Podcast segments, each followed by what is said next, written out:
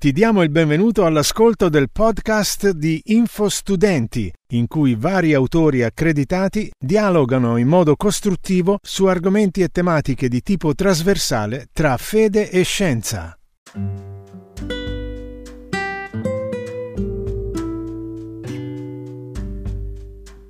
Il postmodernismo e l'unicità di Gesù Cristo. Il nostro titolo si compone di due elementi, dunque, il postmodernismo da una parte e l'unicità di Gesù Cristo dall'altra. Che cosa intendiamo con questi elementi? Che cos'è esattamente il postmodernismo? E perciò cos'era il modernismo per essere arrivati al postmodernismo? E cosa intendiamo quando diciamo che Cristo è unico? Quale sfida propone il postmodernismo a chi sostiene che Gesù sia veramente unico? Ecco, questi sono i quesiti che saranno affrontati ora. Postmodernismo. Ecco, postmodernismo è una parola notoriamente insidiosa. Perché? Perché persone diverse la usano per indicare cose diverse. Proveremo ad azzardare una definizione, ma prima di tutto dobbiamo soffermarci un attimo a riflettere da dove provenga questa parola, che genere di cose le hanno dato origine e in che cosa consista il modernismo, rispetto a cui il postmodernismo sembra porsi come posteriore, eh, o rifiutandolo o sorpassandolo, superandolo. Ecco, siamo sempre stati affascinati da come poter esprimere ciò che è realmente vero che si tratti di arte, di letteratura, filosofia, architettura o economia. Insomma, capire cosa sia vero ed essere in grado di esprimerlo è una ricerca di vecchia data. Il modernismo, poiché fase culturale, è sempre associato all'illuminismo europeo, alla rivoluzione industriale e anche all'empirismo scientifico. L'idea è che ciò che è realmente vero sia tutto ciò che è passibile di misurazione esatta attraverso i nostri sensi. Il traguardo di rappresentare ciò che è realmente vero fu inteso come l'essere capaci, l'essere in grado di misurare perfettamente, così da rendere un oggetto, un luogo o una persona. L'invenzione della fotografia, per esempio, durante il periodo modernista, fu vista da molti come il mezzo definitivo per raggiungere questo obiettivo. Persino Picasso poté dire che non aveva null'altro da imparare riguardo alla rappresentazione. La fotografia diede comunque inizio a una crisi nella rappresentazione del reale. Non è una cosa da nulla immortalare un istante in un fermo immagine, ma presenta allo stesso istante delle mancanze sotto molti altri aspetti che sono cruciali per capire sia le persone sia il mondo. Non è adatta, per esempio, la fotografia a catturare il movimento, cosa che gli impressionisti provarono a correggere. E la fotografia sostituisce l'originalità con la tecnologia, permette di vedere solo un punto di vista alla volta.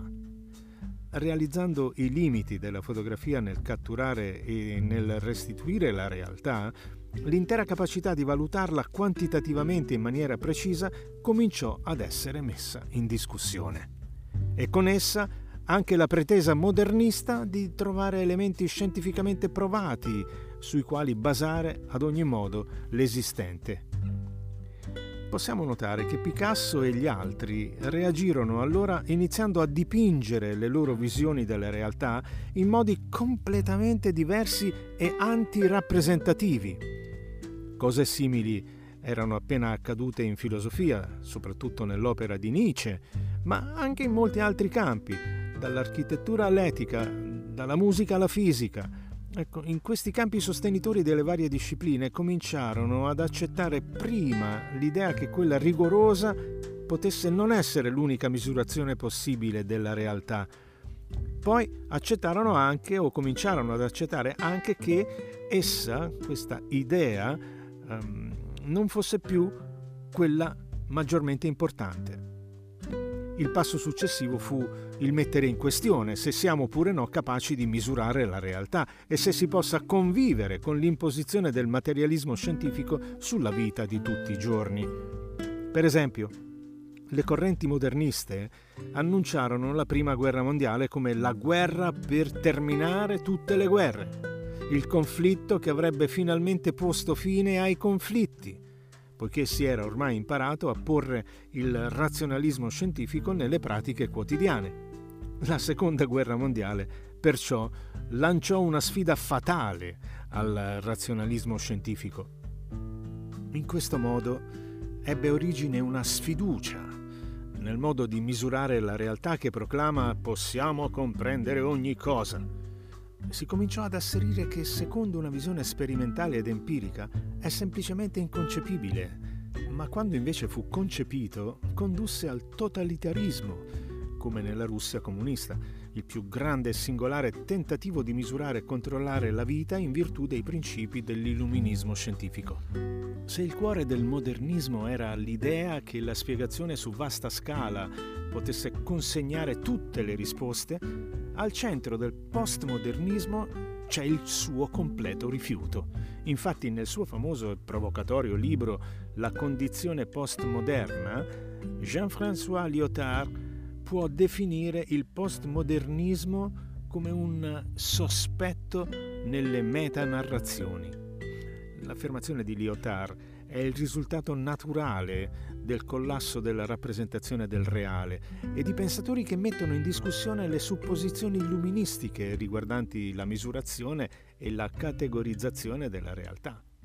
Ci si aspetta allora che se le grandi narrazioni non forniscono soddisfazione alle condizioni di vita umane, allora l'unica possibilità è vivere di una serie di micronarrazioni.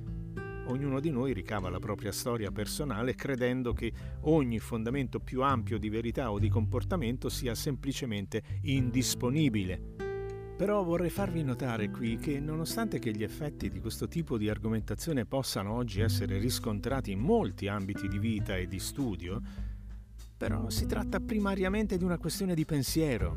È il pensiero che non ci permette di accedere alla verità. È a causa del fatto che il postmodernismo affonda le sue radici in un modo di pensare che lo intende, che esso supera così facilmente i confini. Oggi Troviamo infatti il pensiero postmodernista in aree che non avevano nulla a che fare con il modernismo. Esso ha attraversato dunque i confini del dibattito modernista verso nuove aree e a mio parere per rimanere in quelle nuove aree. Troviamo un primo pilastro qui della nostra definizione di postmodernismo ed è questo, sfiducia nelle metanarrazioni noterete che esso non è semplicemente antimoderno, ma è anche anti-autorità di ogni genere. Il desiderio è di sostituire la presunta autorità tirannica esterna con il sé, arbitro di verità. Il postmodernismo rivendica che il tipo di sapere oggettivo cercato dal modernismo è semplicemente indisponibile e perciò le nostre azioni, i nostri pensieri, noi stessi non otteniamo significato dall'esterno, obbedendo a degli standard fuori di noi, ma soltanto dall'interno. Non c'è alcuna possibilità che giudizi critici e di valore possano essere verificati attraverso un criterio esterno, oggettivamente valido per tutti. L'unico paragone possibile di significato, di valore o di verità è dunque l'individuo stesso Infatti le parole non comunicano più qualcosa di permanente perché esse stesse non hanno un legame con alcun criterio di giudizio esterno, ma significano soltanto ciò che l'individuo desidera che esse significhino. Come disse il romanziere William Golding, se Dio è morto, se l'uomo è l'essere più alto, il bene e il male sono decisi dal voto di maggioranza. Questo è l'esito ultimo della posizione relativistica, così che siamo incapaci di sapere se i nostri valori siano buoni o cattivi. Ma ecco qui allora il secondo pilastro del postmodernismo, il relativismo, cioè l'idea che tutto il sapere o le rivendicazioni di ciò che è verità siano solamente relative ad altre affermazioni di verità e non a un qualche standard esterno. Perciò non c'è alcun criterio per giudicare la differenza fra le due. Siamo noi quelli che diamo valore e significato alle cose a questo punto. Ed è per questa ragione che chiunque rivendichi oggi di possedere la verità con la V maiuscola è etichettato come intollerante. Perché se abbiamo la verità con la V maiuscola allora stiamo dicendo che tutti gli altri hanno torto e per definizione relativistica non abbiamo nessun diritto o nessun criterio per fare questo. Pertanto saremmo soltanto arroganti, addirittura fascisti. Vogliamo solamente potere. Allora, secondo standard relativistici, i cristiani sono effettivamente non etici perché affermano che c'è una sola via che porta a Dio. Quello che qui è realmente accaduto è una separazione fra il linguaggio di ciò che si crede e il linguaggio della verità. Ciò in cui si crede non deve essere più necessariamente legato alla verità, ma soltanto alle opinioni, ai sentimenti, perché ciò che si sente è oggi il metro del valore di una convinzione. Quello che è innescato in me è il più importante criterio per decidere sul valore di un'idea. In questo modo però giungiamo al nostro terzo e ultimo pilastro del postmodernismo, ovvero il pluralismo filosofico. Non il genere di pluralismo che ci dice che apparteniamo a una società multisfaccettata, con svariate razze, colori e fedi che vivono a fianco a fianco, ma il pluralismo che lo sostiene affermando che niente è assolutamente vero. Quindi tutte le opinioni di religione e di credo sono ugualmente valide. In questo ambiente siamo incoraggiati ad attingere, ma anche a mescolare le nostre personali visioni del mondo e lo siamo da un intero universo di opzioni. Le nostre decisioni non devono essere a lungo termine, anzi ci è richiesto un basso livello di impegno, infatti la crescente varietà di scelte rende sempre più difficile per molte persone addirittura prendere delle decisioni in termini di giudizio di valore.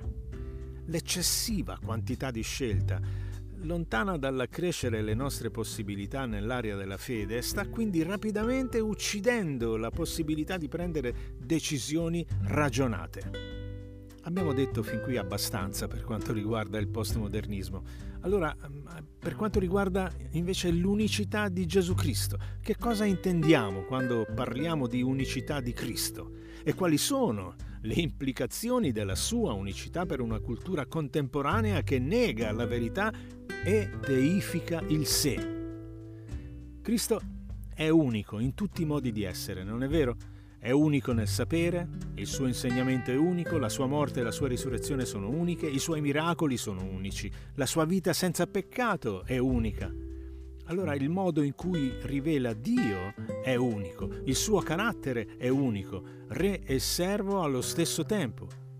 Forse per la nostra cultura la cosa più importante da dire è che l'autorità di Gesù è unica. Analizziamo ora insieme alcune domande alle quali tenteremo di rispondere attraverso le fonti bibliche. La prima domanda è questa, su quali basi poteva Gesù affermare l'unicità della propria autorità?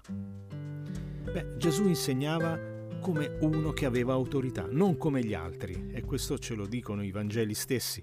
La sua autorità nel parlare, nell'agire, in sostanza il suo ministero e la sua vita derivano da chi lui è, Ora, se leggiamo il Vangelo di Giovanni al capitolo quinto, alcuni versetti, dal versetto 16 al versetto 27, ehm, noi ci chiediamo a questo punto quale sia la fonte dell'autorità di Gesù, che tipo di autorità aveva. Beh, la risposta è che Gesù è il figlio di Dio par excellence. Egli fa solo ed esattamente ciò che il Padre fa l'identificazione è così vicina, così chiara che gli ebrei lo vogliono uccidere perché lui si è fatto uguale a Dio. L'unicità di Gesù non sta in primo luogo quindi in una vita senza peccato o in un uh, ministero esemplare, anche se queste cose sono entrambe uniche e meravigliose. No, l'unicità di Gesù è prima di tutto il suo essere sovrano, l'onnipotente Dio creatore fatto carne. La sua capacità nel portare avanti il suo ministero dipende tutta da ciò. Per esempio, nel Vangelo di Marco, al capitolo 2, al versetto 7, Gesù perdona i peccati e i farisei gli chiedono, ironicamente, chi può perdonare i peccati all'infuori di Dio? E di certo la risposta è nessuno. Solo la parte maggiormente offesa attraverso un peccato lo può perdonare, cioè Dio. Considerate inoltre un miracolo come il calmarsi della tempesta, un evento unico, se mai ce ne sia stato uno.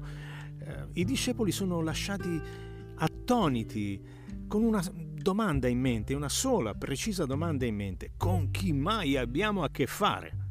E la risposta è ovvia. Colui che rende immobili le onde è colui che controlla gli oceani con una parola sola della sua bocca e lo può fare in virtù di chi lui è. Questa non è un'invenzione imposta su Gesù da scrittori successivi. Gesù è molto felice di affermare le prerogative di Dio per se stesso, in un modo che era semplicemente impensabile per una cultura monoteistica, forte come lo era quella di cui stiamo parlando. Gesù accetta l'adorazione di Tommaso dopo la risurrezione, quando dice mio Signore, mio Dio. Gesù si identifica nel linguaggio della divinità specialmente attraverso la grande dichiarazione Io sono, contenuta nel Vangelo di Giovanni. Io sono, cioè Yahweh, la grande espressione dell'Antico Testamento del nome di Dio, della sua persona. Io sono, dice Gesù, il pane della vita. Io sono eh, la vera vita. Io sono il buon pastore. Prima di Abramo io sono. Gesù ha autorità unica in virtù di chi lui è. Dio è sovrano, sa tutto e rivela le cose. Gesù è chiaramente in possesso di un sapere unico. Ma procediamo con le domande. Leggiamo per esempio nel Vangelo di Giovanni al capitolo 3 i seguenti versetti 11, 12 e 13 è scritto, in verità, in verità ti dico che noi parliamo di ciò che sappiamo e testimoniamo di ciò che abbiamo visto, ma voi non ricevete la nostra testimonianza. Se vi ho parlato delle cose terrene e non credete, come crederete se vi parlerò delle cose celesti? Nessuno è salito in cielo se non colui che è disceso dal cielo, il figlio dell'uomo. Ora, perché il sapere di Gesù è unico? Che cosa dobbiamo fare in risposta alle parole di Gesù secondo questi versetti che ho appena letto? Beh, l'inequivocabile affermazione del Nuovo Testamento è che Dio lasciò delle impronte nella sabbia della Palestina. È dunque necessario ubbidire a Gesù. Le sue parole sono vere perché Lui è Dio. La sua rivelazione di Dio è perfetta. Lui è, usando le parole dell'Apostolo Paolo nella sua lettera ai Colossesi, capitolo 1, lui è l'immagine del Dio invisibile, la rappresentazione esatta del suo essere. Cosa più importante, egli è l'unica offerta per il nostro peccato. Noi non possiamo pagare il prezzo del nostro peccato da soli, eccetto che con il giudizio, con la morte, con l'inferno. Dio Padre però diede suo figlio, il suo figlio unigenito, come sacrificio espiatorio per il peccato. Lo fece diventare peccato. Lui che non conobbe peccato, lo fece diventare peccato per noi, così che noi potessimo diventare giustizia di Dio in Lui. Queste sono parole dell'Apostolo Paolo nella sua seconda lettera ai Corinzi. E questo, lontano dall'essere una concessione di autorità a se stesso, è qualcosa di profondamente umiliante lontano dal poter affermare i propri meriti, noi dobbiamo andare ai piedi della croce e ammettere il nostro peccato, cioè riconoscere che quello era Dio che là sta morendo per me, chiedere umilmente il suo perdono. Quando Tommaso cade ai piedi di Gesù e lo adora come Signore e Dio, eh, questa non è in nessun modo una questione soggettiva o relativistica, non era Dio solo per Tommaso, ma è possibile prendere il suo esempio oppure farsi da soli la propria versione. È Dio sopra tutto. Così quando Lui comanda ha il diritto di perfetta ubbidienza. Noi siamo suoi poiché Lui ci ha creati e come cristiani poiché Lui ci ha riscattati con il suo sangue. Dobbiamo infine chiederci come, in che modo l'unicità di Cristo interessi l'intera questione del postmodernismo allora, ricordate i nostri tre pilastri del postmodernismo, la sfiducia nelle metanarrazioni, il relativismo e il pluralismo. Ora la domanda, una domanda è questa, come può ciascuno di questi pilastri mettere in discussione il diritto unico di Cristo sulla nostra ubbidienza. Che cosa dicono riguardo alla sua autorità e divinità? E poi ancora come può la comprensione attraverso la Bibbia dell'unicità di Cristo mettere in discussione a sua volta questi tre pilastri del postmodernismo? E perché è di vitale importanza essere sicuri dell'unicità di Gesù? Allora, riguardo alle metanarrazioni, il piano della salvezza di Dio di cui Gesù è il culmine, l'apice, è una metanarrazione vitale. Se non si capisce bene questo, si è condannati, letteralmente. Riguardo al relativismo, Gesù lo conosce e lo smaschera accuratamente, con precisione. Lui comanda ubbidienza e la merita. Indica se stesso come il centro, non indica me o te. Il relativismo dice che esiste di tutto per completarci dice di trovare il significato in noi stessi e via dicendo. Gesù dice invece che quello da soddisfare non è il me stesso, ma è Dio. Solo nella morte sacrificale di Gesù la giustizia di Dio trova la soddisfazione per la nostra condizione di peccato. Riguardo al pluralismo, il Vangelo di Giovanni al capitolo 14 riporta le parole di Gesù che dice io sono la sola via che porta a Dio. Come dovremmo dunque rispondere al confronto tra una cultura che nega l'unicità di Cristo e il Dio che richiede che tu ti ponga in ginocchio e onori suo figlio? Grazie per aver ascoltato il nostro podcast. Iscriviti e ascolta gli altri episodi. Per approfondimenti visita il nostro sito www.infostudenti.net e se hai domande e vuoi prendere contatto con noi scrivi a infostudentinet gmail.com ripeto infostudentinet gmail.com